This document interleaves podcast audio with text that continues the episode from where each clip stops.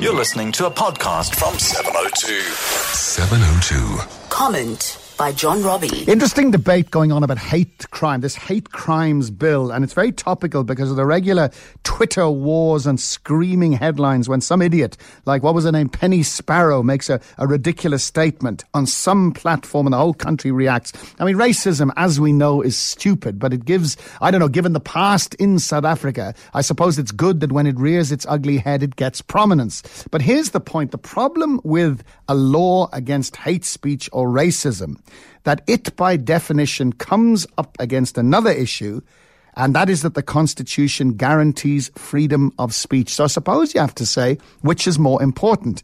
And I see that uh, Judge Mwepe, uh, he is quoted as saying that race relations in South Africa are so bad that it could lead to a civil war and that racism needs to be criminalized.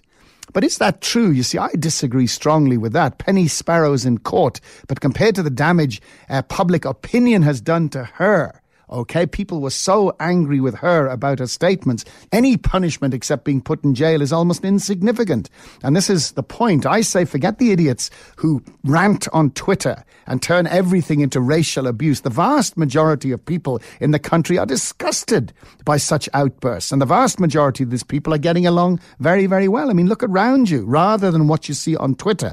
And I believe that the overwhelming reaction to racism in South Africa these days, far from being an argument in favour of a hate speech law, is an argument against it and for freedom of speech. And I think that's a sign of a growing maturity.